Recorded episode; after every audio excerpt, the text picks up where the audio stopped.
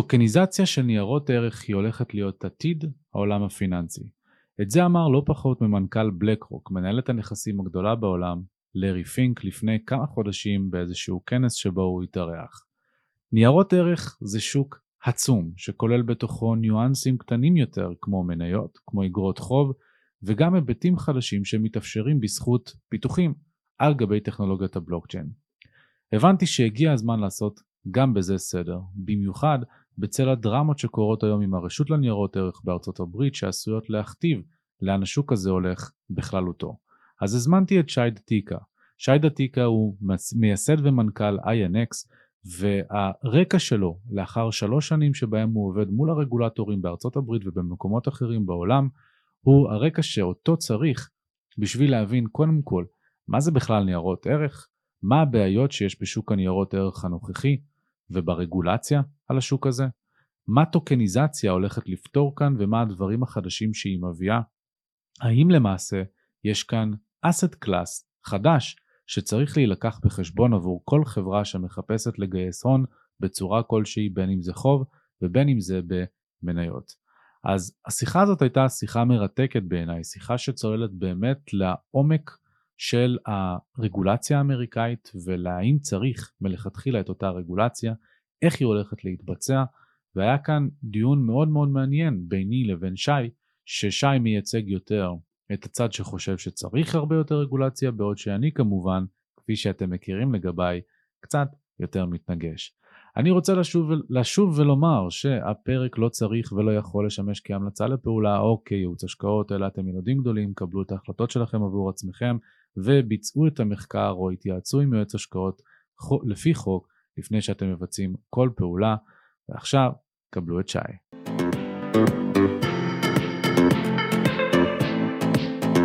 שי דתיקה, ברוכים הבאים לפודקאסט מדברים קריפטו, מה שלומך הבוקר? היי, בוקר טוב, מצוין, תודה. איזה כיף שאתה פה, אז באמת, אה, אחד מהנושאים שצוברים תאוצה, כפי שגם אמרתי באינטרו, זה העניין של טוקניזציה של ניירות ערך. שמענו לפני כמה חודשים את מנכ"ל בלקרוק בעצמו, אומר בעצם עד כמה זה הולך להיות עתיד התעשייה הפיננסית, והיה חשוב לי גם לבוא ולהבין איך זה עובד מאחורי הקלעים, מה הנדבכים, וכמובן שזה מה שאתם עושים שם. אבל לפני שאנחנו נכנסים לניירות ערך ולטוקנים שלהם, בוא תספר לי קצת על עצמך, מי אתה, אה, אה, מה הרקע שלך שהביא אותך בסופו של דבר לעולם הקריפטו. אז אה, תודה רבה בן על הזמן ועל ההזדמנות. אני מגיע מהמון המון שנים, כמעט כבר 25-30 שנים, משוק ההון, מהרבה מאוד זוויות שלו, להיות טריידר בחדר עסקאות של בנק הפועלים, דרך ייעוץ במטבע חוץ וריביות, דרך חברה למסחר במגזרות פיננסיים אה, לבנקים, אה, חברה למסחר במגזרון אה, לשוק ריטייל, כל החברות האלה תמיד עבדנו תחת רגולציה מלאה ואני חושב שהמעטפת הרחבה הזאת שאני מביא של רגולציה, טכנולוגיה, מסחר, הביאה אותי למקום בסביבות 2017 של לראות אה, ראייה מאוד הוליסטית את אה, כל עולם הבלוקצ'יין וכל עולם הטוקנים שהיה אז ב-2017 ולראות את זה מזווית טיפה שונה או רחבה יותר ממה שראו את זה בהייפ של ה-ICO של 2017. זאת אומרת ש-2017 זו הייתה הפעם הראשונה שנחשפת לביטקוין, לקריפטו? שכרנו, שכרתי, אה, קניתי ומכרתי ביטקוין ב-50 דולר. לצערי מכרתי הכל. אז זה, זה משהו שמעניין אותי לשמוע קצת על מתי בפעם הראשונה נחשפת לביטקוין, לכלי החדש הזה, למסחר, אם זאת הייתה החשיפה שלך, אה, מה הייתה הפרספקטיבה הראשונה ואיך בעצם היא התגבשה והשתנתה עם השנים. הפרספקטיבה הראשונה הייתה ב-2013 עד 2015, הראייה הראשונה, וחשבתי שזה הייפ אה, וזה משהו חמוד כזה, אבל אין בו שום דבר מעניין, אה, ושלא כהרגלי לא חקרתי את זה לעומק. אלא סחרתי פה ושם בכל מיני דברים. אה, הראייה לעומק הייתה ב-2017, הייתי באיזה חופשה עם המשפחה ובמקום אה, שקט ורגוע וישבתי וגם קראתי, גם למדתי, גם אה, בדקתי המון מה יש. ואצלי נוצרה הבנה שהבלוקצ'יין הוא דבר פנטסטי, הטכנולוגיה היא מצוינת, היישום שלה ב-2017 לוקה בחסר, הוא לוקה בחסר גם מבחינת הגמישות של המסחר של לקוחות, מה שהיה אז הוא היה קטסטרופלי, זה היה בערך לקחת מתכנת ולתת לו לשים איזשהו UX UI ומשהו מאוד לא נוח לשימוש ומה שיותר הציק לי זה הרגולציה ואני אסביר למה.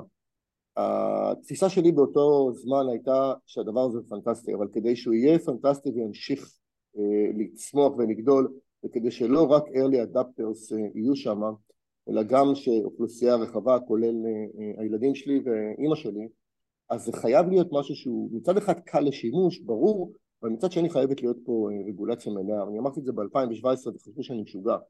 אבל כדי שיהיה אימוץ רחב של מוצר הוא חייב להיות בטוח וקל לשימוש. בטוח זה רק במוצרים פיננסיים בטוח זה רק כשיש רגולציה. והיה צריך אני חשבתי שמה שחסר זה, זה שקיפות גם ללקוחות אבל גם למשקיעים וגם לרגולטור ורק כשהדבר הזה יהיה ואם נקפוץ עכשיו לסוף השיחה שלנו שאמורה להיות ומה שאתה ציינת בהתחלה רק כשהדברים האלה יהיו ביחד אז באמת יהיה אפשר לעשות אורגניזציה של כל הדברים וכמובן שהכל חייב ליפול תחת חוקים כלשהם שכרגע אנחנו מכנים אותם חוקי ניירות ערך אבל לאו דווקא. אוקיי. okay. אני רוצה באופן כללי כן, כן קצת למשוך שם באיזשהו חוט, דיברת על זה ש, שחשוב שתהיה רגולציה מלאה, אבל במובן, ושזה אה, יהפוך את זה לבטוח, אז קודם כל יש לנו מספיק דוגמאות לגופים שכן היו מפוקחים, אה, האחרון שבהם, המשמעותי בהם, זה ברני מיידוף, אה, שכן היה מפוקח, כן, היה, היה רגולטור בעצמו, ובכל זאת בעצם לא סיפק את הביטחון למשקיעים, אלא פיתח והצמיח את הונאת הפונזי הגדולה בהיסטוריה. אז למעשה, האם אתה באמת חושב שרגולציה היא הפתרון להכל, ולא רק האם היא הפתרון להכל, אלא האם בסופו של דבר לנסות לפקח בצורה אדוקה ומעמיקה ורוחבית, כפי שאתה שואף, על כל התחום הזה, האם זה לא מחזיר אותנו למעשה לאותה גברת בשינוי אדרת, לאותה מערכת שבה אנחנו נמצאים היום? אה, התשובה במילה אחת לא, ואני אסביר. אה, השיטה עובדת, השיטה של פיקוח רגולטורי על מוסדות פיננסיים, על בנקים, על ברוקרים, אה, על ייעוץ פיננסי, השיטה עובדת.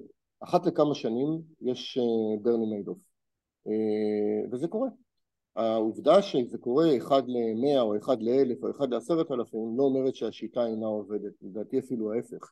אם לא הייתה אה, שום פרצה במערכת ולא היה ברני מיידוף אחת לכמה שנים אלא במשך מאה שנים לא היה שום חלילה אה, הונאה, יכול להיות שהחורים במסננת הרגולטורית היו צרים די והמערכת לא הייתה משרתת את הלקוחות טוב, הכל היה מאוד מסובך ומאוד נוקשה ומאוד, ומאוד לא נוח לשימוש ולכן אם מדי פעם, חלילה זה כואב וזה הרבה כסף והכל, אבל אם פעם בכמה שנים בתוך החורים של המסננת הרגולטורית עובר מישהו ומוצא אה, פרצה, זה קורה, הרגולטור צריך ללמוד את זה וצריך לסגור את הפרצות האלה.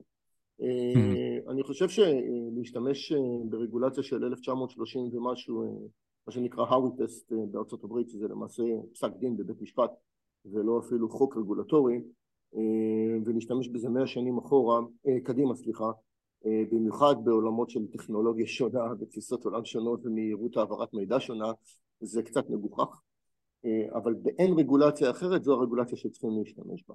אין לי שום ספק שהבלוקצ'יין הוא פה להישאר, להישאר, לא יודע, חמישים שנים הבאות עד שתבוא טכנולוגיה טובה יותר. הוא פה להישאר והוא ישתלט אה, על כל מערכות הפיננסים, על כל העברת המידע, על כל שמירת המידע, אה, גם האישית, גם הבנקאית, אה, גם הבנקים מרכזיים. אין לי ספק שזה מה שיקרה, כי יש לו הרבה יתרונות ואנחנו ניכנס אליהם תכף. ולכן חייב פיקוח. להגיד לך שהפיקוח של בנק מרכזי על מטבעות, או הפיקוח של רשות ניירות ערך כנייר ערך, הוא הפיקוח הנכון? לאו דווקא, אני חושב שצריך לייצר לזה פיקוח חדש, ראינו את זה לפני שבועיים או לפני שבוע באירופה שהם הוציאו תקנות של מה שנקרא מיקה, MICA, ארה"ב לדעתי תהיה בדרך, באין רגולציה אחרת רגולציה של ניירות ערך היא הרגולציה התופסת. אני חושב שצריך לאמץ רגולציה חדשה, אבל אני חוזר ואומר שוב ושוב, באין רגולציה אחרת, הרגולציה של ניירות ערך היא הרגולציה הרלוונטית ולפיה צריך לפעול. אוקיי. Okay. אה, הזכרת באמת את מבחן האווי ונייר ערך זה מוטיב חוזר של הפרק הזה, אז בוא נעצור רגע וניתן את ההגדרה. בעצם, מה זה, רשות, מה זה ניירות ערך, מה הרשות לניירות ערך עושה, מה האמצעים שבהם היא מפקחת, אה, אשמח אם תיתן כזה סקירה. אני אנסה לתת uh, סקירה מאוד מאוד פשוטה. כן, נייר ערך יכול להיות מוגדר או במהות של המוצר או באופן המכירה שלו. במהות של המוצר זה ברגע שחברה מנפיקה uh, חלק מהבעלות שלה בצורה של מניות, בצורה של uh, ניירות ערך ומציעה לרוכשים זכויות כלשהם שבדרך כלל אנחנו נוהגים לסווג זכויות כזכות לדיבידנד, תשואה, או כזכות להצבעה אה, אה, לקבלת החלטות בחברה, זה מוגדר כנייר ערך. בצד השני זה יכול להיות באופן שבו זה מוצע לציבור. אם אה, מוצע לציבור רכישה של נכס שטומנת בחובו הצעה לרווח, זה מוצע לציבור הרחב, בישראל זה מוגדר מעל 35 או משהו כזה אנשים, אז אופן ההצעה לציבור מחייב, אה, אה, נופל תחת הגדרות של חוקי ניירות ערך, הוא מצב די דומה גם בארצות הברית וגם באירופה. לא במאה אחוז אותו דבר, אבל די דומה. המטרה היא, בסופו של דבר, המטרה של רשות ניירות ערך היא להגן על המשקיע הפשוט. זה שאנחנו מבחינים את עולם ההשקעות בגדול בין שניים, בין משקיעים רגילים, ריטל, לבין משקיעים אה, כשירים, מה שנקרא accredited investors. רשות ניירות ערך לא מגנה אין תפקידה, היא לא רואה את תפקידה כלהגן על המשקיע המתוחכם. זאת אומרת, אני בא להגן על המשקיע פשוט, שזה 99% מהאנשים, או 99 משהו אחוז מהאנשים. כאשר חברה מגייסת כסף ממוסדות פיננסיים, מקופות גמל, מקרנות, רשות ניירות ערך לא מתערבת, היא בדרך כלל אומרת תעביר לי רק דיווח, אבל כאשר חברה מגייסת כסף מהציבור, אז היא מחייבת אותם בכללים. חלק מהכללים יכולים להיות תגיד לי מה מטרת החברה, מה מטרת הכסף, כמה כסף אתה הולך לגייס, מכמה אנשים, אה, כמה אה, מניות, וזו נקודה מאוד מאוד חשובה שאני רוצה לציין, כמה מניות מוחזקות על ידי בעלי עניין ולכמה זמן הם נעולים מלמכור אותם. וזה משהו שב-2017 ודרך אגב לתוך 2020-2021 אפילו קצת ראינו את זה, באו חברות שגייסו כסף בטוקנים, רק הם שכחו לספר או הטמיעו את זה בסודי סודות שהם מחזיקים 25% מהטוקנים או מהמניות של החברה ואז אה, מה ש... והם גם לא הגבילו את עצמם במכירה וגייסו כסף, רשמו את זה למסחר פה ושם ויום למחרת מכרו מהמניות שלהם, מה זה עושה? אם אני בתור משקיע פשוט שמתי, השקעתי מיליון דולר בחברה וקיבלתי, בוא נניח על שם הדוגמה, מיליון טוקנים, כל טוקן אחד דולר והבעלים של החברה החזיק רבע מכמות הטוקנים הכלליים. לכאורה מחיר הטוקן הוא 1 דולר, אבל למחרת הוא רשם את זה למסחר באיזושהי בורסה והלך ומכר מיליון טוקנים, שני מיליון טוקנים, הוא בערך, יש לו מדפסת בחדר האחורי של הבית והדפיס, ומכר. למעשה הוא פגע בי בתור משקיע, הוא גרם לי לקנות בדולר, ולמחרת הלך ומכר והוריד את מחיר השוק. מה באה רשת ניירות ערך ואומרת בחוקי ניירות ערך? לא, אם אני בתור אה, אה, משקיע אגיד שאני אה, למחרת הולך לרשום את זה למסחר ולמכור מהפרטי שלי, הרשות לא תאפשר את זה, היא בדרך כלל תנעל אותי לתקופה של 12 חודשים, 6 חודשים, 24 חודשים, תלוי בגודל ההחזקה שלי. וזו דוגמה מאוד טובה למה צריך שקיפות ולמה צריך רגולציה. דבר שני שהרגולציה מבקשת זה דיווחים, דיווחים מהותיים. אם החברה עושה עסקה מהותית, כניסה משקיע, נקלט לקשיים, כל מה שבעיני החברה נחשב כמהותי, היא צריכה להודיע. ואז למעשה יש שוויון מידע בין כל המשקיעים באותו זמן, ויש שקיפות למשקיעים על מה שקורה לחברה. בעולם של הטוקניזציה אנחנו לא רואים את זה, אנחנו לא יודעים מה קורה בתוך החברות, בעולם של הטוקניזציה של חברות שרושמות למסחר טוקנים בבורסות, אפילו בקוינבס שאני מאוד מעריך אותם, בחברה מצוינת, אה, אפשר לדבר עליהם אחר כך על מה קורה שם בארצות הברית, אבל זו חברה הגונה, אבל קוינבייס כקוינבייס היא בורסה שרושמת למסחר טוקנים של חברות אחרות. האם אותן חברות חל עליהן חובת דיווח כמו שחלה חובת דיווח על חברות שרשומות למסחר בנסדק? לא, וזו הבעיה. הדוגמה הנוספת זה דוחות כספיים. דיווח שוטף כל רבעון על המצב הכספי של החברה. אני רוצה לדעת אם חברה גייסה 100 מיליון דולר, מה קורה אחרי שנתיים? אחרי שנתיים, האם החברה רווחית, לא רווחית, מתוך ה-100 מיליון דולר שהם גייסו, נשאר 99, נשאר 8, מה המצב? ולכן אני אומר, הבורסות לכשעצמם, שאפשר לדבר עליהן, על Binance, על Coinbase, על ההבדלים ביניהם, זה רגולציה בארצות הברית, זה רגולציה אם בכלל, הבורסות אולי בסדר, אבל החלת החובת הדיווח על החברות הנסחרות באותן בורסה היא לא בסדר. ופה אלה הדברים המעניינים, ואני חושב שברגע שהשוק יתיישר, וייקח לו זמן והוא יתיישר, אנחנו נצא לדרך חדשה.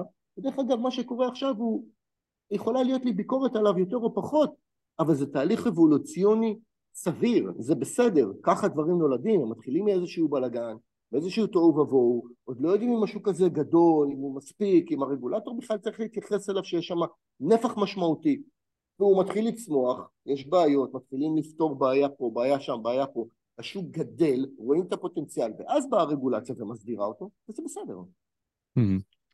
אחד הנושאים שבאמת הכי צפים היום זה השאלה של האם איתריום נייר ערך. הרי בסופו של דבר גם לאיתריום הייתה הנפקה לציבור, ובהנפקה הזאת הם גייסו 18 מיליון דולר.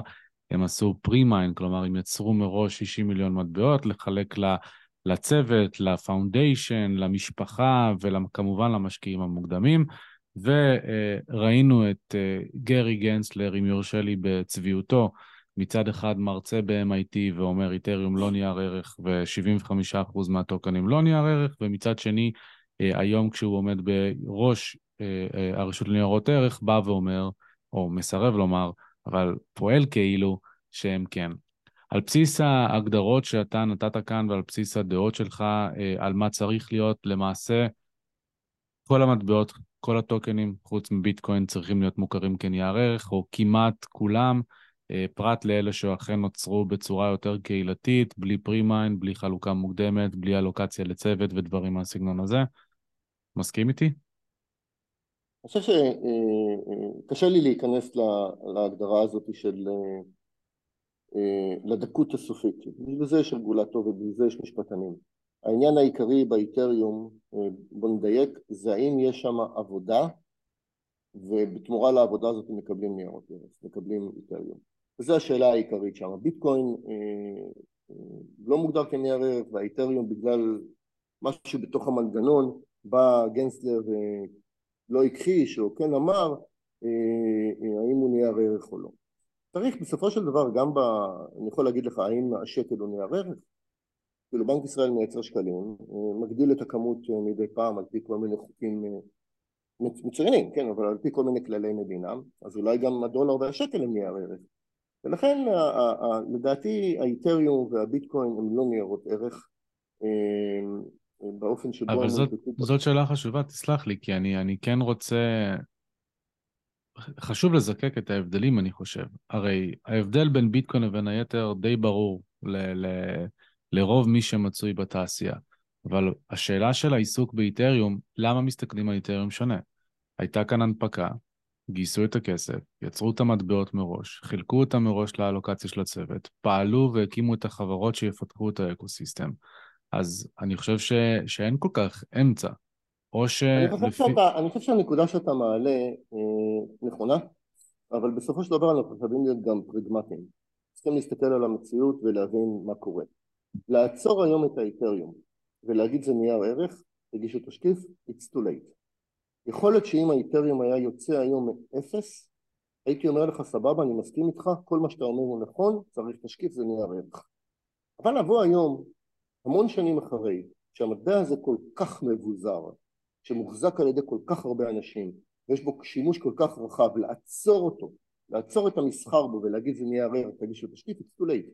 ואנחנו צריכים להיות פרגמטיים ולהסתכל על השוק ולהגיד זה מה יש, בואו נמשיך הלאה, נקבע כללים לעתיד וצריך לעזוב את האיתריום בצד לתהליך בלתי אפשרי לבוא היום למיליוני, עשרות מיליוני מחזיקי איתריום ולהגיד להם תביאו את הכל חזרה, תקבלו משהו אחר.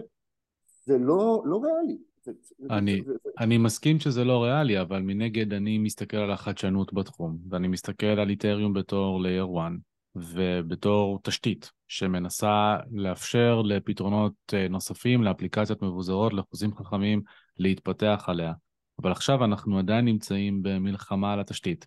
ואנחנו רואים את סולנה קמים, ואנחנו רואים את קרדנו קמים, ואנחנו רואים את uh, אפטוס וסוי שהם האחרונים, ואז אני שואל, רגע, אז למה איתריום כן והם לא? ואיפה עוצרים? כי הרי גם סולנה גייסו את הכסף, כולל מ-VCs, וגם קרדנו, וגם אפטוס, וגם סוי.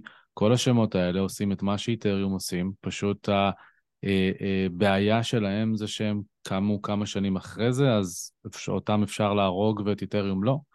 אז אני בכוונה מזקק את הדברים האלה, כי אני מגיע לזה מהמקום שבו הניסיון הזה לאכלס בתוך חוקי הניירות ערך הקיימים את החדשנות שמגיעה בתחום, שלחלוטין כנראה רובה כן צריכה להיכנס. גם אני אמצא במחנה שזה צריך להיות נייר ערך, כי רובם אה, אה, על סף הסכמים, נקרא לזה ככה. ובכל זאת, אה, אה, זה לא יהיה הוגן או הגיוני, ובמובן מסוים, אני לא יודע, אני, זה עולה לי עכשיו, אז אני לא יודע, לא הקדשתי לזה הרבה חשיבה, אבל זה מזכיר לי קצת את הניסיון אה, לאסור על הצפנה, אוקיי? שמה שבסוף ניצח במלחמות ה crypto punks, זה, ה cypherpunks, זה להדפיס ב, על ספר את המפתחות ואת הקודים של ההצפנות, אה, אה, כדי להראות עד כמה זה מגוחך שרוצים לעצור את תחתיו בעצם, בכך שיש פה קוד פתוח. אז על אותו משקל, אה, עוצרים פה קוד, עוצרים פה חדשנות כלכלית, ובגלל זה יש לי פה את ההתנגשות הערכים הזאת. כי, כי או שיש פה חוק אחד לכולם, ואז כולם צריכים לעמוד בו, כולל איתריום, או שלא. אתה מבין את הכוונה שלי? אני מבין לגמרי את הכוונה שלך, בוא ניקח אותך אה, בישראל 20 שנה אחורה 20 ומשהו שנים אחורה. לא היה חוק ייעוץ השקעות, כל אחד בערך היה יכול להיות ייעוץ השקעות. יום אחד באו ואמרו, משנה הבאה יש אה, חוק ייעוץ השקעות. והכילו כללי מבחנים, מבחן לקבלת רישיון יועץ. הוגש בג"ץ, אה, בתי משפט, ובסופו של דבר, אה, long story short, מי שהיה יועץ במשך מספר שנים ומי שזה זה, אמרו לו יאללה אתה סבבה ממשיך ומהיום והלאה מכילים כללים חדשים. זה בערך אותו דבר. אני מסכים איתך במאה אחוז שסולנה והרבה מאוד מטבעות אחרים, שדרך אגב הם כן שונים מהאיתריום באופן החלוקה שלהם ובאופן התמורות שלהם אה, אחר כך, לגמרי נופלים תחת חוקי ניירות ערך. אז השאלה היא האם בגלל שעשינו טעות בעבר אנחנו צריכים לשכפל אותה מאה שנים קדימה. או להגיד שמע עשינו טעות בעבר אנחנו לא יודעים לתקן אותה היום המחיר לתקן אותה כבד מדי הפגיעה באוכלוסייה שמחזיקה אותה שזה עשרות מיליונים של אנשים כבדה מדי. נעצור פה נכיל חוקים חדשים מהיום לעתיד. אני חושב שזה הדבר הנכון. עכשיו לבוא ולהגיד לך שהאיתריום שונה מהסולנה והסולנה שונה מתזוס ותזוס שונה מזה לא יודע, אני, אני חושב שהאיתריום שונה מרוב המטבעות האחרים אבל אני חושב שחייבים להחליט על יום אחד שבו אומרים זהו הנקודה, מפה והלאה החוקים משתנים, מה שהיה בעבר איכשהו להכשיר אותו. יכול להיות שאפשר לבוא לסולנה וסליחה על סולנה לא מתכוון אה, לקחת אתכם בתור משהו טוב או רע אלא רק בגלל שהשם נאמר ובתור דוגמה. אבל אפשר לבוא לסולנה ולהגיד להם חבר'ה מהיום והלאה אתם מחויבים בדוחות. כמה יש בסירקולציה, מה החברה עושה, מה המצב הכספי של החברה. מהיום תחייבו בדיווח משהו שהוא, יש בארצות הברית משהו שנקרא אה, תשקיף פרוספקטוס ומשהו שנקרא 20F אחרי שחברה אה, יצאה לציבוריות היא צריכה להמשיך לדווח באופן שוטף. כל מי שהגיש פרוספקטוס חייב ב-20F אבל מי שלא הגיש פרוספקטוס ורוצה להפוך לנייר ערך מחויב מעכשיו והלאה ב-20F בדיווח שוטף. אז יכול להיות שאפשר לבוא לסולנה ולהגיד להם תקשיבו חבר'ה מה שהיה מת הבנו סבבה אבל מהיום והלאה תהיו מחויבים בדיווח. אנחנו, ואז למעשה אנחנו מייצרים איזושהי אחידות לעתיד. מה שהיה, אני לא יכול לתקן את מה שהיה. להגיד לך שאני חושב שצריך למחוק את סולנה או את האיתריום, חלילה, לא, יפגעו ריטל, אנחנו נפגע פיזית, כלכלית, במיליוני mm. אנשים, אי אפשר לעשות את זה. זה שהרגולטור אה, לא התעורר בזמן, וזה שהרגולטור לא קבע חוקים, זה לא, ואני חושב שאנשים שם בתוך, אה, אה, בחברות האלה הלכו לעורכי דין ויצרו איזה שהם אתה יודע, דרכים כדי להכשיר אה, דברים שהיו איפשהו על האפור, ומצאו דרכים להכשיר אותם, רגולטור צריך לקחת על זה אחריות, ונגיד כבר טעיתי. Mm-hmm. לא, לא הולך למחוק את הדבר הזה, אבל בואו ניישר את זה מהיום והלאה. כל מי שרוצה להנפיק מהיום והלאה יהיה תחת חוקים, כל מי שבעבר צריך לעשות, לייצר איזשהו מנגנון דיווח. ואני חושב שזה הדבר הנכון. כן. כן, אני מן הסתם מקבל את העמדה שלך, לי אישית יש פה בעיה שזה פשוט מונע תחרות, וזה אחת מהבעיות שיש לי עם רגולציה כמכלול, כ- ככלי שמעצים את השחקנים הקיימים ונותן להם יתרון על פני אחרים, אבל עוד שאלה שזה מציף, לפני שאנחנו עוברים לנושא הבא, זה על העניין של DAOs. הרי בסופו של דבר היום יש לך uh, Decentralized Autonomous Organizations, ארגונים שלמעשה יכולים לקום על גבי רשת בלוקצ'יין בתור smart contract, תוכנה שהיא קוד לכל דבר ועניין, ואת הקוד הזה לא ניתן לעצור, בטח ובטח אם הוא אכן מושתת ורץ על גבי רשת בלוקצ'יין מבוזרת, אה, אה, כמו לצורך העניין Ethereum, ויכולים להיות לך אינדיבידואלים שנמצאים או באנונימיות או בתחומי שיפוט אחרים לחלוטין, שהם אלה שיוצרים את האפליקציה, הם אלה שיוצרים את התשתית, והם, לא מעניין אותם מה הרשות לניירות ערך של ארה"ב או מה מיקה רוצים מהם. הם יוצרים infrastructure שמאפשר לעשות דברים שעל הנייר יעברו על החוק, אבל הנייצ'ר הגלובלי של הדבר הזה הוא, הוא כמו של האינטרנט. אה, אז מה, מה עושים עם דברים כאלה? יש דרך אה, לעצור את זה, או להגביל את זה. אה, דוגמה פשוטה, אה, אפשר להגיד, הרשות הניירות ערך האמריקאית יכולה להגיד שכל אמריקאי שסוחר בדאו חייב בדיווח, זה לא חוקי. זאת אומרת, אפשר להגביל את המסחר או את הנגישות לא רק על החברה עצמה, לא רק על הדאו, אלא אפשר להגביל את המסחר גם על, ה, על, ה, על האנשים עצמם. זאת אומרת, האם אני כישראלי, אה, מותר לי לעשות פעולה מסוימת במדינת ישראל, אה, אבל אה, אסור לי, סליחה, אסור לי לעשות פעולה מסוימת במדינת ישראל, אבל מותר לי לעשות אותה בחו"ל. התשובה היא לא, זאת אומרת, אסור לי לסחור בנשק באופן לא חוקי במדינת ישראל, ואסור לי גם לעשות את זה, להעביר נשק מפנמה למדינה אחרת בתור ישראלי ממדינת ישראל.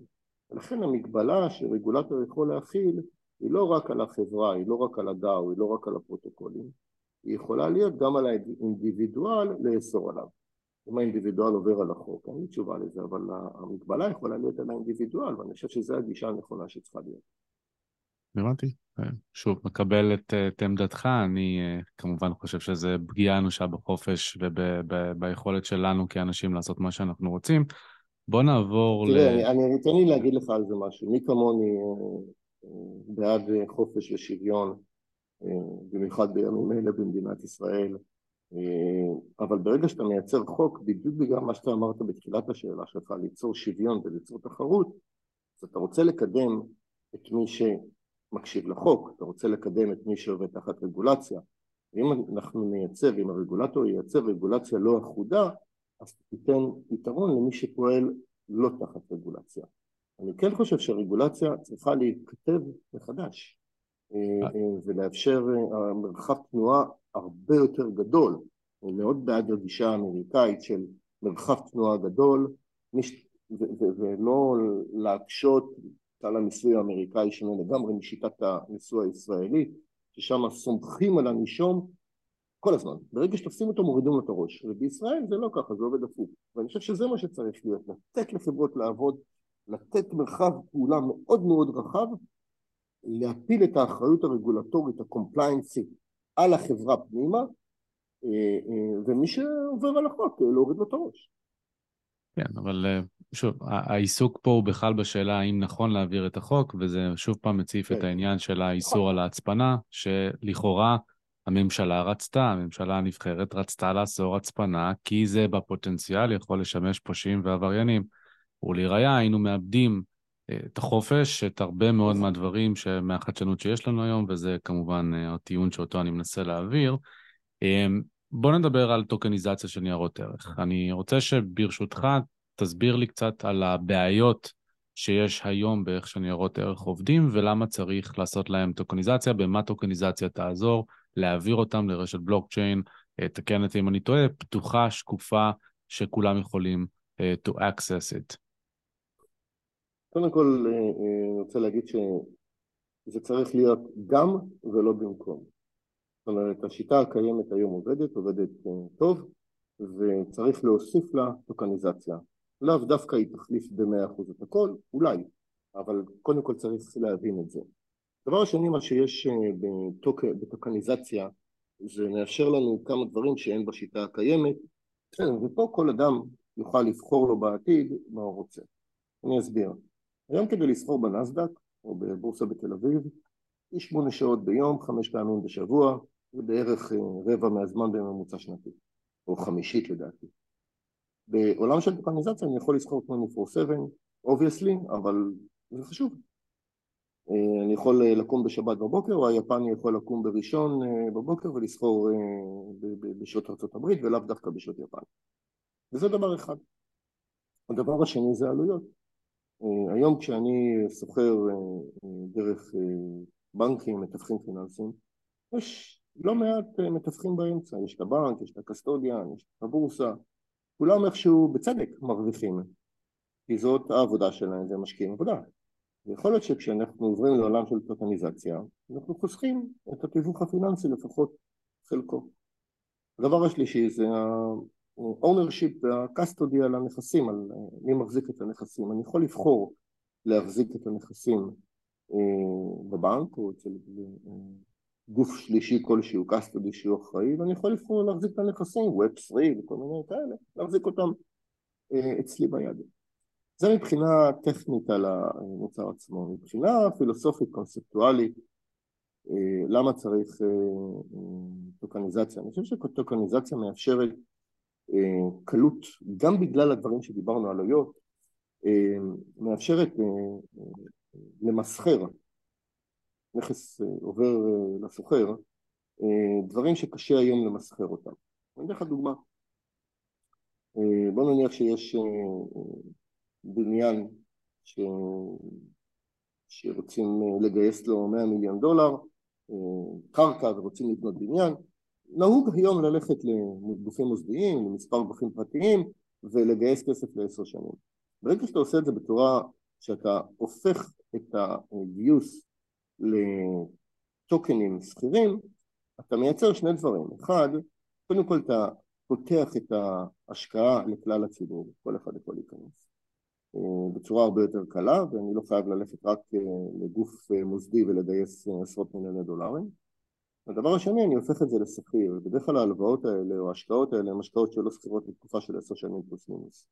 וברגע שאני אפילו לוקח איזשהו גיוס של 100 מיליון דולר פרטי ולקחתי את זה רק מחמישה אנשים, מחמישה גופים, אני יכול במקום לתת להם אה, תעודות השתתפות LPs, אני יכול לתת להם טוקנים ומיד לרשום את זה למסחר. הקרן עצמה, המשקיע עצמו, מקבל יתרון שהנכס שלו שכיר ולא תקוע לעשר שנים, והחברה עצמה פותחת את עצמה למסחר הרבה יותר רחב, נחזור לתחילת השיחה שלנו, זה מטיל עליה חובות של דיווח, וזה סבבה וזה בסדר. זו דוגמה אה, אה, אחת אה, למה צריך טוקניזציה. דוגמה שנייה למה צריך טוקניזציה, זה מאפשר לחברות כלי נוסף. עד היום היינו בעולם שבו ידענו לגייס שכיר, לא שכיר, חוב או equity. והיום אנחנו יכולים לגייס טוקנים, שלמעשה ההגדרה של טוקן יכולה להיות מעט שונה מהגדרה של equity. כי בואו ניקח את INX, אנחנו גייסנו טוקנים אה, שכירים בארצות הברית תחת תשקיף מלא, זה נייר ערך, אבל בעלי המניות שלנו, בעלי הטוקנים שלנו, אין להם זכות הצבעה בחברה. למעשה החברה לא דוללה מבחינת זכויות ההצבעה שלה. Mm-hmm. אנחנו כן נתנו זכויות עוטפות לבעלי הטוקנים בחלוקת דיבידנד. בעלי הטוקנים יהיו זכאים ל-40% מרווחי החברה באופן מנדטורי, חובה עליי לחלק, חובה, לא החלטת בורד, חובה עליי לחלק 40% מרווחי החברה כל שנה לבעלי הטוקנים. בעלי הטוקנים יש להם זכויות עודפות ב liquidation, יש סיטואציות מסוימות, יש בחברה 35 מיליון דולר בערך מזומן כל הזמן, כל הזמן, גם חלילה יום אחד החברה תקרוס, יש 35 מיליון דולר מזומן שהוא מין כרית ביטוח. בעלי המניות עצמם חתמו על ויתור על הכסף הזה, והכסף הזה מיועד אך ורק לבעלי טוקן. זאת אומרת, ברגע שאנחנו מייצרים טוקניזציה של נכסים, אנחנו מייצרים גמישות בזכויות בין מניות לבין טוקנים. אז אני אומר, בעלי הטוקנים מצד אחד אין להם זכויות הצבעה, זאת אומרת החברה עצמה לא דוללה בזכויות ההצבעה שלה, אבל מצד שני הם קיבלו זכויות עודפות במקומות אחרים. אז אם אנחנו הולכים לעולם שבו היינו בחוב equity, היום יש טוקנים, יש layer נוסף, חייבים לראות את זה בדרך הזאת. הטוקנים לא מחליפים את החוב, והם גם לא mm-hmm. מחליפים את האקוויטי, הם נותנים גמישות נוספת. יש היום שלושה כלים מבחינתי לגייס חוב. נתחיל מההבחנה ציבורי או פרטי, ואחרי זה חוב, מניות או טוקנים. דבר נוסף שטוקנים יכולים לתת זה טוקניזציה של סגמנט אחד בחברה. אני יכול להגיד שאני עושה טוקניזציה רק לרווחים לעשר שנים קדימה. אני יכול להגיד שאני עושה טוקניזציה ל spin off בתוך חברה. זאת אומרת בוא נניח שחברה אה, יש לה אה, מספר, אה, אפילו קח צ'ק פוינט, שזו חברה פנטסטית מבחינתי, מובילה בתחומה, ומחר בבוקר צ'ק פוינט רוצה לייצר מערכת הגנה למכוניות אוטונומיות.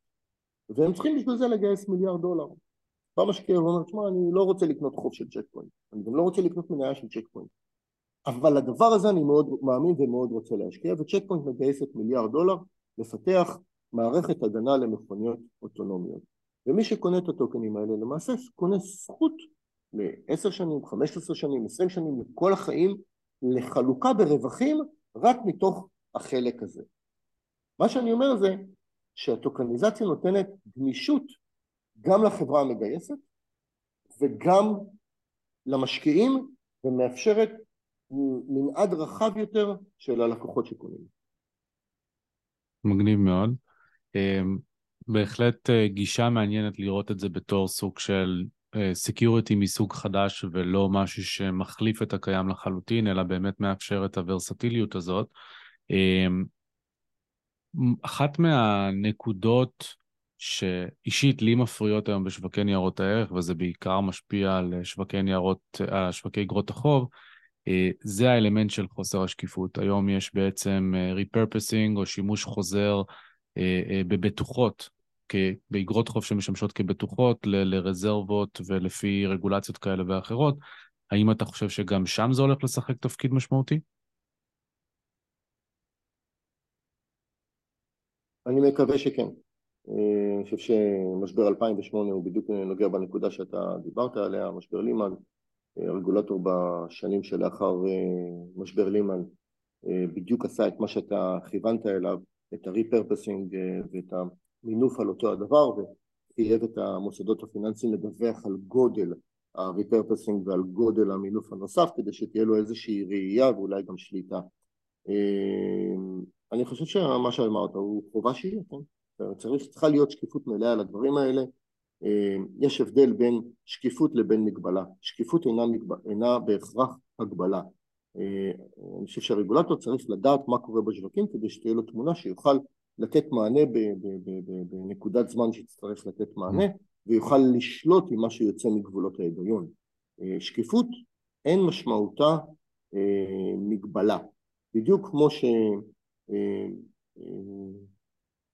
שמערכת מבוזרת למסחר אין משמעותה חוסר רגולציה. חד משמעית. בואו נשאל רגע את הכיוון ההפוך.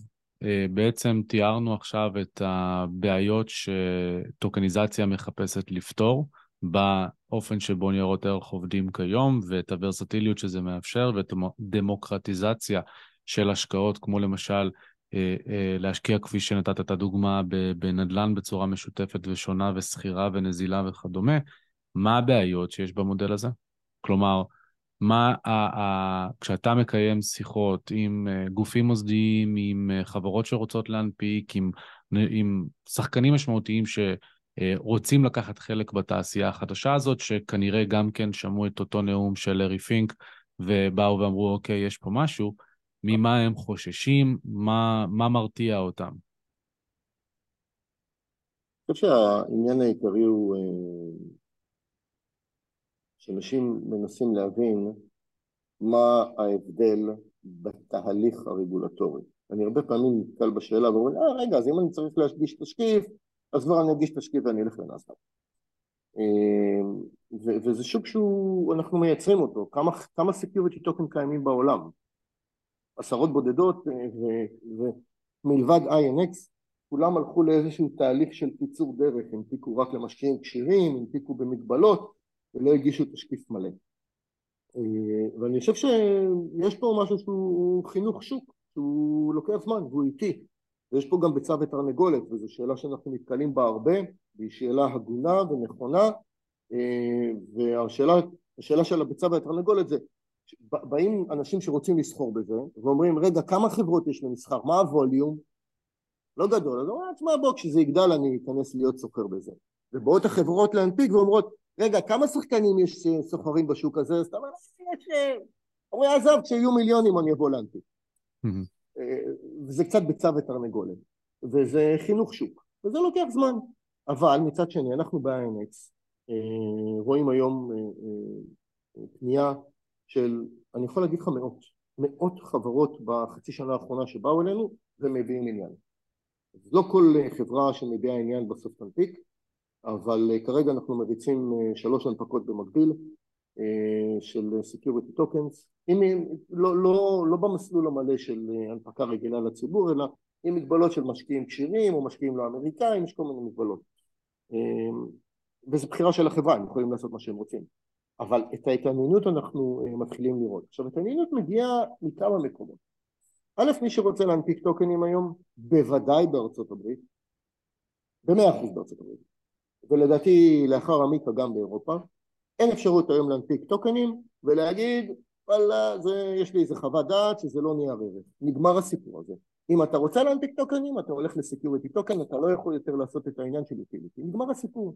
לא מדבר על איתריום או ביטקוין או סולנה שהם מוגדרים כמטבעות, אלא מי שרוצה לגייס כסף לטובת חברה, זו הדרך, אין יותר חוות דעת שזה יוטיליטי, שטוקן הוא כמו עגבניה שעוברת ליד בשוק, נגמר הסיפור הזה. ולכן מי שרוצה ללכת לטוקנים חייב לעבור דרך security token. דבר שני, ישנה התקדמות ברגולציה. זה לא שאין התקדמות. מיקה אמרנו באירופה, אבל גם בארצות הברית.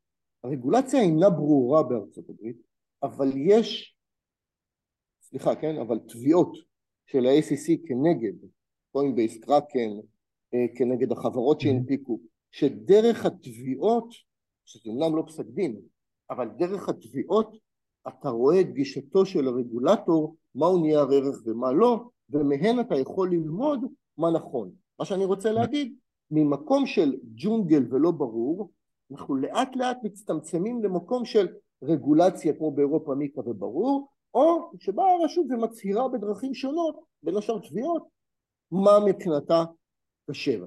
ואז זה כן. הופך את השוק ליותר ברור. ככל שהדברים יותר ברורים, ככל שהדברים יש להם נהלים ברורים יותר, כך קל יותר ללכת בדרך, תיקח חברה כמו אפל. תגיד אפל, תשמע, הם משוגעים, הם ילכו להנפיק security token או טוקן שהוא utility, הם ילכו להסתבך עם הרגולטור? ברור שלא. אבל ברגע שאתה נותן להם דרך ברורה ורגולציה ברורה, והם רואים את היתרון, אז הם ילכו לשם. ואני יכול להגיד לך שאנחנו מדברים היום עם חברות גם ב-Fortune 500 שמסתכלות על זה. ופעם הם לא היו מסתכלות על זה, זה היה, אתה יודע, mm. לא לגעת עם הכלב. מגניב. אז באמת הנושא הבא שאני רוצה שנעבור עליו זה הסטטוס הרגולטורי כרגע בארצות הברית והדברים שאנחנו חווים שם, אבל לפני כן, אה, בעוד שזה כן השתמע אה, בין לבין, אה, INX למעשה היא פלטפורמה שמאפשרת הנפקה ומסחר של ניירות ערך מסוגים שונים כטוקנים. אם אתה רוצה לתת קצת איזשהו אינטרו שמחבר גם את המאזינים לתיאורים הקטנים שהוכנסו בין לבין. כן. INX היא פלטפורמה למסחר של אה, נכסי בלוקצ'יין מכל סוג. מצד אחד יש ל-INX רישיונות זהים לרישיונות שיש לקוינבייס ולקראקן בארצות הברית. אלה רישיונות שהם מעט דומים לרישיון של צ'יינג' בישראל. קוראים לזה money transmitter license. זה רישיון שניתן ברמה של מדינה בארצות הברית, 50 מדינות 50 רישיונות, INX מחזיקה היום ב-45 מתוך 50 המדינות, מחזיקה רישיון, וזה מאפשר לנו לסחור בכל מה שהוא utility, בכל מה שהוא מטבע. קרי איתריום, ביטקוין, ואנחנו מגדירים בצורה מאוד מרוסנת מהו מטבע שאפשר לרשום אותו על מערכות המסחר שלנו לעומת נייר ערך. לסבר את האוזן, יש לנו כ-40 זוגות של מטבעות לעומת אלף בקונבקס. מערכת הסינון שלנו של מהו נייר ערך ומהו המטבע היא מאוד נוקשה. וזה משהו שהוא ברור לכולם ואנחנו יודעים איך הוא עובד. הרישיון הייחודי שיש ל-INX, בנוסף לרישיון הקודם, ואין אותו, אני אגיד בזהירות כמעט לאף אחד, זה רישיון מה-ICC, מרשות ניירות ערך האמריקאית, לרישום למסחר של ניירות ערך דיגיטליים וקבלת לקוחות כמוני, כמוך, retail, לקוחות גברת כהן מחדרה, שיכולה לסחור בניירות ערך דיגיטליים. את הרישיון הזה אין לאף אחד, גם אין לכל זה.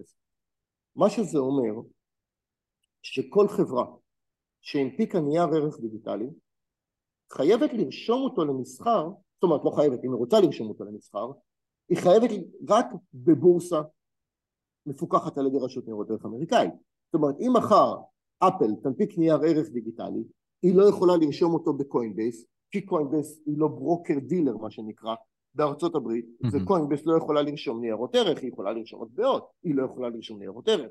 זאת אומרת אפל לא יכולה ללכת לנסדק, מכיוון שנסדק לא תומכים בבלוקצ'יין, הם תומכים. מערכות רגילות. זאת ההגבלה שרציתי לעשות לטובת המאזינים שמכירים יותר את הנסדק ואת הניו יורק סטוק אקסצ'יינג' אלו למעשה אותן פלטפורמות שתומכות בדברים האלו בשוק המסורתי, בעוד שאתם עושים את זה בעולמות הבלוקצ'יין והקריפטו. נכון, מדויק.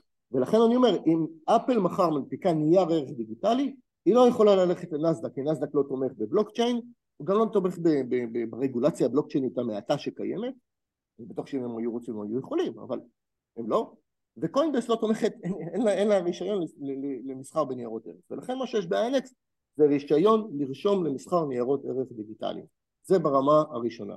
הרמה השנייה זה, אני יכול, ב-INX אנחנו יכולים לקבל לקוחות רגילים למסחר בניירות ערך, וזה לא פשוט. יש הבדל בין מסחר בין לקוחות כשירים, קרנות, בנקים, שזה אה, מערכת רגולטורית אחת, קלה מאוד, שוב מכיוון שהרגולטור אומר חבר'ה אתם חכמים, מתוחכמים, יש לכם הרבה כסף, אתם יודעים הכל, לבין גברת כהן מחדרה ששם הרגולטור מאוד מקשה. אז לנו יש את הרישיון להעלות למסחר, לקבל למסחר את הלקוחות הפשוטים. בנוסף יש לנו את המערכת שבזכותה קיבלנו את הרישיון, שזה כל מתודולוגיית המסחר, איך מעלים טוקן למסחר, איך אה, עושים את מפגש הרצונות בין קונה למוכר, איך מעבירים כספים בין קונה למוכר, אתה בא ואתה קונה, יש לך חשבון בנק דולרי, מי שיש לו נייר ערך דיגיטלי, איך אני מייצר את המעברים ביניהם, אנחנו לא ניכנס ונסבך את המאזינים שלנו mm-hmm. פה, אבל מה שאני יכול להגיד, זה לא פשוט, יש לנו פתרונות, בזכות הפתרונות הייחודיים האלה, אני, אתה יודע, ומה... אומר, בזכות הפתרונות הייחודיים האלה, קיבלנו את הרישיון במקומות שאחרים הגישו ולא קיבלו רישיון. קודם כל באמת אה, כל הכבוד על זה, אני, אין לי ספק עם ההיכרות עם הרגולטורים שזה לא פשוט בכלל. אה, ציינת באמת את הביצה והתרנגולת, אז שתי שאלות שקשורות באמת בהבאת המשקיעים מצד אחד לפלטפורמה ומהצד השני בהבאת החברות וחוסר היכולת ליצור ביניהם את התיאום ההתחלתי מכיוון שכל אחד מחפש את השני. אה, קודם כל, כמה באמת, אמרת, ציינת שיש כרגע שלוש הנפקות, כמה באופן כללי היו, מה, מה ה adoption שאנחנו רואים עכשיו מהזירה הזאתי, והשאלה השנייה זה אם באמת אחת, אחד מהצדדים, או הביצה או התרנגולת, זה העניין של המשקיעים, האם אתם מחפשים partnerships עם הנסדק, עם הניו יורק סטוק אקסצ'יינג', עם בורסות גדולות, כדי to tap into them, בעצם אתם מספקים להם value מסוים, הם מספקים לכם value אחר?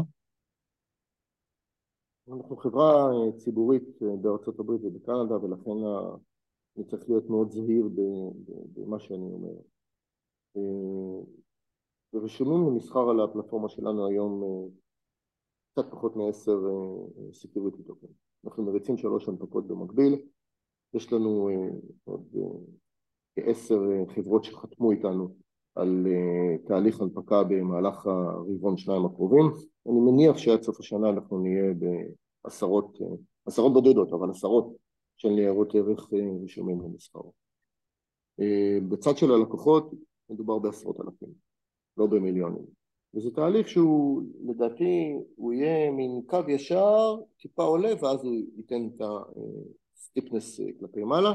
בדיוק מהמקום של ביצה ותרנגולת, אני חושב שמבחינתנו כ-INX, המסה הקריטית תישבר כאשר חברה מהפורצ'ן 500 תעשה הנפקה. כי אז זה גם יעשה הרבה רעש וגם יביא הרבה לקוחות. אחד הדברים שאנחנו עושים למשל, והוא מעניין, זה לקחת נייר ערך רשום בבורסה כלשהי, בשיטה הרגילה, לקחת חלק ממנו מהרשום, לסגור אותו באיזושהי, לסגור את זה באיזשהו אופן ולהנפיק במקומו security token שלמעשה לינקד צמוד באופן מלא לנכס הבסיס. ואז למעשה אני לוקח נייר ערך שיושב תחת חוקי ניירות ערך רגילים אפילו באירופה, אורז אותו ומנפיק לו תוצר שהוא דיגיטלי. עשינו את זה כבר בחברה אחת, זה מאוד מעניין, אנחנו נעשה את זה בחברות רבות אחרות. דרך אגב, אני לא צריך את האישור של החברה עצמה. אני אסביר, אני יכול לקחת מניה של דויטשה פוסט או של רנו באירופה, לקנות במיליון דולר את המניות, לשים את זה בתור איזושהי אריזה ולהנפיק מיליון טוקנים כנגדם ולרשום את זה למסחר אצלנו. אני לא רוצה לעשות השוואה, אבל...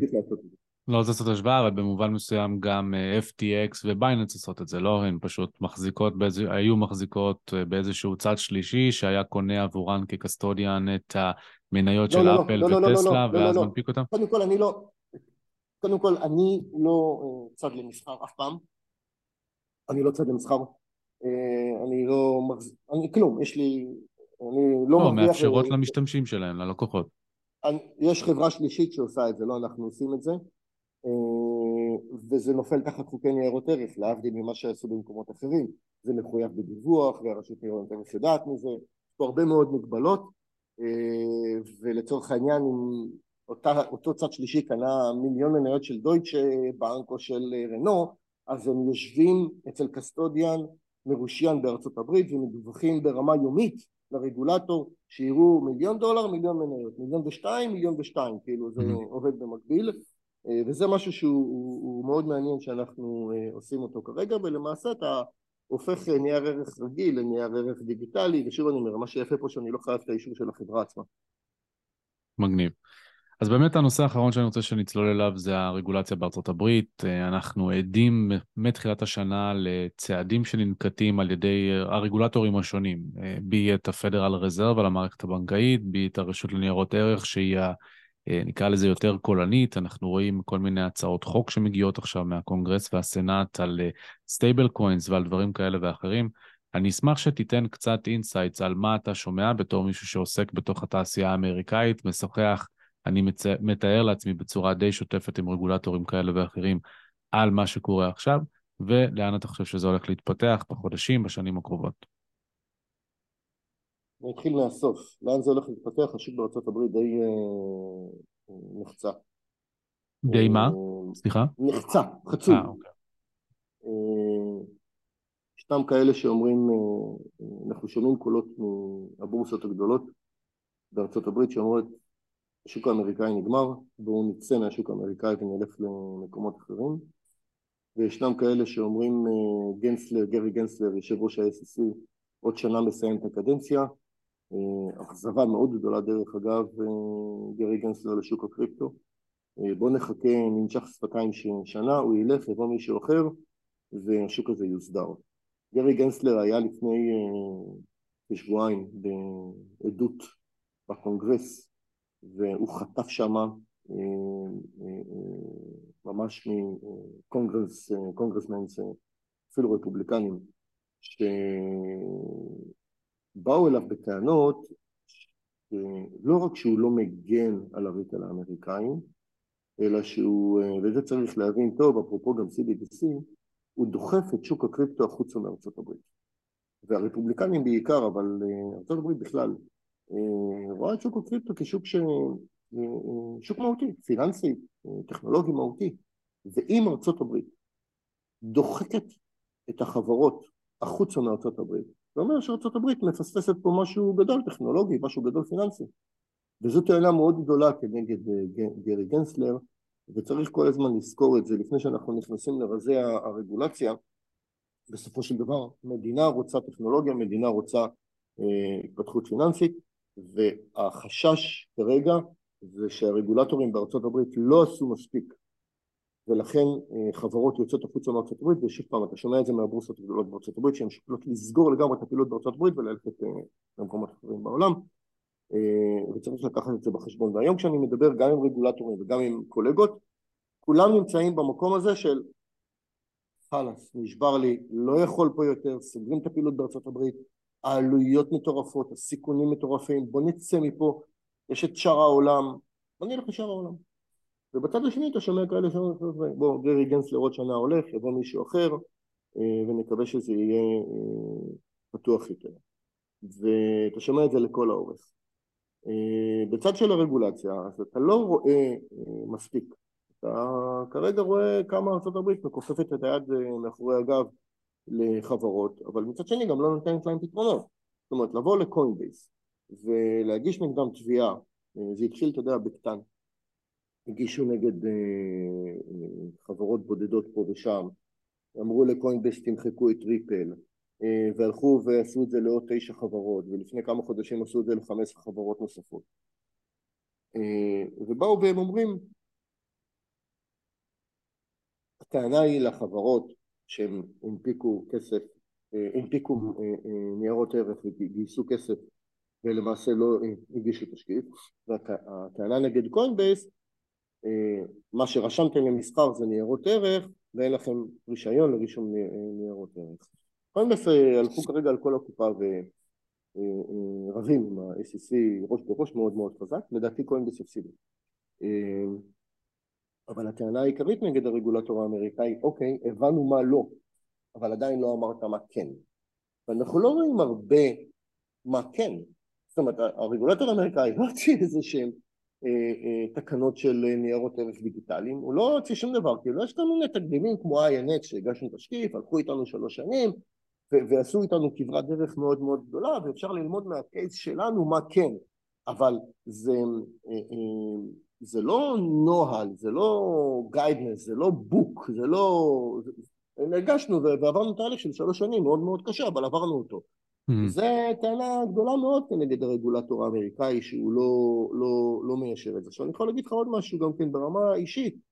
כשאני הסתכלתי על אה, SVB ועל סיגניצ'ר בנק ולאחרונה פרסט רפבליק בנק אבל בעיקר השניים הראשונים התפלאתי שהם נתנו להם ליפול.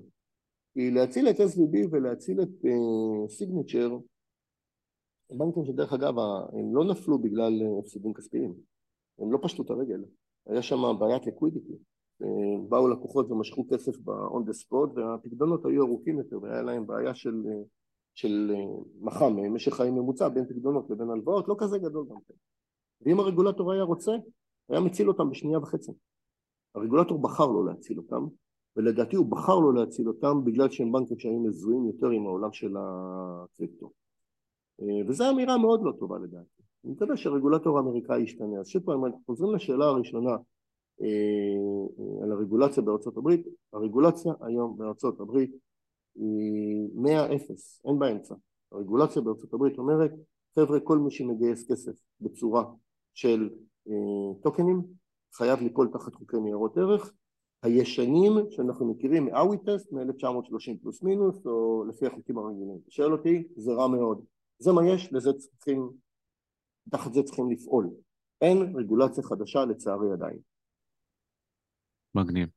כן, זה באין ספק שזה מטריד לראות את אותו עדות של, של גנסלר, שלא יודע אם אתה שמת לב לזה, אבל הוא אשכרה בא ואומר שלמרות שהוא העביר שם קורס ב-MIT וקורס גם שכולם דיברו על הקורס הזה וכמה הוא פופולרי וכמה הוא טוב ובלה בלה בלה, בן אדם מעולם לא פתח ארנק, מעולם לא השתמש בקריפטו בעצמו, אה, ואמר את זה בעדות, ואני חושב שזה מעיד הרבה אה, על הרגולציה ועל למה התסכול בתעשיית הקריפטו ממנה מאוד גדול. שמענו באמת את אה, בריין ארמסטרונג, מנכ"ל קוינבייס, אומר שקוינבייס ככל הנראה תתחיל להתרחב החוצה ותשקול את המשך פעילותה בארצות הברית, במלוא הכנות, אני לא מופתע מזה, ואני חושש כמוך מבריחת המוחות והכסף מארצות הברית, שבאופן יחסית היא יותר חופשייה, יותר דמוקרטית ממה שאנחנו מכירים במדינות אחרות בעולם.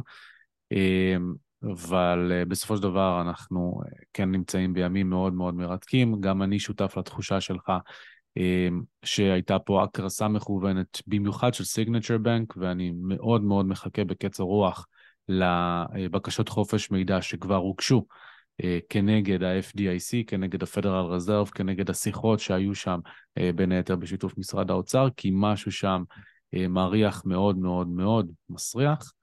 אה, אבל אנחנו... אני מסכים איתך במאה אחוז, תקשיב, זה היה עשרות מיליארדים בודדים להציל אותם, ודרך אגב, לא בכסף שהולך לאיבוד, פשוט לתת להם קו אשראי של 20 מיליארד דולר והם לא היו כנסים. כן, תראה, תראה, במקרה של סיליקון וואלי בנק, אני חושב שלא היה צריך להציל אותם, להפך, אני גם חושב שלא היה צריך לבטח את כספי הפקדונות, אני חושב שצריך להחזיר לעולמות הפיננסיים דבר שנקרא moral hazard ואחריות, ושמי ש... אה, אה, לא שם את הכספים שלו במקום שהוא עשה לו מספיק דו דיליג'נס, אה, והבנק הזה התנהל בצורה מאוד מאוד לא טובה, מאוד מאוד חריגה, יש שם הרבה דבר, דברים שההנהלה שם עשתה, כולל במשך שנה לתת למנהלת הציות שלהם בכלל להתעסק במדיניות של אה, אנרגיה ירוקה ו-climate change, אה, אני חושב שזה בנק שצריך לתת לו לקרוס עם כל הכאב שזה מביא למי שיחזיק שם כספים, כולל לסטארט-אפים ולקרנות הישראליות שמאוד חשופות לבנק הזה. Mm. אה, זה, זה במובן מסוים... מאמר מוגדר, אה, לא הפסידו שם כסף. כן, לא, הפקדונות לא הפסידו שם כסף כי הרגולטור בא והציל אותם. בגלל זה אני לא מסכים ש, שלא הייתה כאן הצלה. לא רק שהייתה כאן הצלה, הייתה כאן הצלה של עשרות מיליארדי דולרים מה-FDIC. כן, הייתה הצלה, הייתה הצלה של הלקוחות, לא של הבנק. נכון, אה, אבל בפועל המנכ"לים והמנהלים של SVB משכו כספים, מכרו מניות, כשהם ידעו שהמצב בקאנטים, אה, ואני בספק שאנחנו נראה מישהו רודף אותם, או שנראה אותם נכנסים לכלא, או משלמים איזשהו מחיר, כמו שלא ראינו שום דבר מזה ב-2008, זה גם אה, בהמשך לתחילת שיחתנו, חלק מהביקורת שיש לי על, ה, על הרגולציה וכמה ממנה באמת קיימת ומה היא מעודדת. היה דיון מרתק, אה, שי, אני שמח שקיימנו את השיחה הזאת, אין לי ספק גם שהמאזינים מאוד מאוד ייהנו ממנה. יש נקודות אחרונות, משהו שאתה רוצה להוסיף, להוסיף, וכמובן איפה אפשר למצוא אותך אם אתה כותב בבלוג, עם טוויטר, משהו מהסגנון הזה? אה, אני חושב שרק להוסיף מילה אחת, אה, אני תמיד שמח לדבר, לתת תובנות שלי, להקשיב וללמוד דברים וראייה של אחרים. אפשר למצוא אותי אה, גם בטוויט, גם ב... לשלוח לי אימייל s שטרודל inx.co אני עונה לכולם, הלינקדאין והטוויט שלי תמיד פתוחים, כל מי ששואל אותי שאלה מכל מקום אני תמיד עונה, אני לא סוגר אף אחד, אני בכיף עונה, כל מי שרוצה לדעת, ללמוד, להקשיב, לדבר, להביע דעה, אה, זו הדרך לקדם את השוק הזה אני נגיש לכולם, אני אשמח אה, לדבר עם מי שרוצה, אפשר למצוא אותי שוב פעם s שטרודל inx.co או בלינקדין, אה, בשמחה רבה, תמיד, מי שרוצה יכול לפנות אליי ואני זמין. מדהים, תודה רבה שי. בן, המון המון תודה. אז עכשיו אתם מכירים את עולמות ניירות הערך והטוקניזציה שלהם הרבה יותר לעומק, ואם אתם אהבתם את הפרק, נשמח שתדרגו אותנו באפליקציות השונות. בין אם אתם בספוטיפיי, בין אם אתם ביוטיוב, פרגנו לנו, זה מאוד חשוב כדי להגיע ליותר ויותר אנשים. ואם אתם רוצים לקחת את הצעד הבא שלכם בעולמות הבלוקצ'יין והקריפטו וללמוד איך ליישם את זה, איך להשתמש בזה, איך לקחת את זה באמת למקום חדש לחלוטין, אז אתם מוזמנים להיכנס לקריפטוג'אנגל.co.il וכמובן לצרוך את התכנים שלנו או את הקורסים שלנו, כולל מסלול בלוקצ'יין אקספרט שהמחזור הבא עומד לצאת בקרוב. תודה ונתראה בפרק הבא.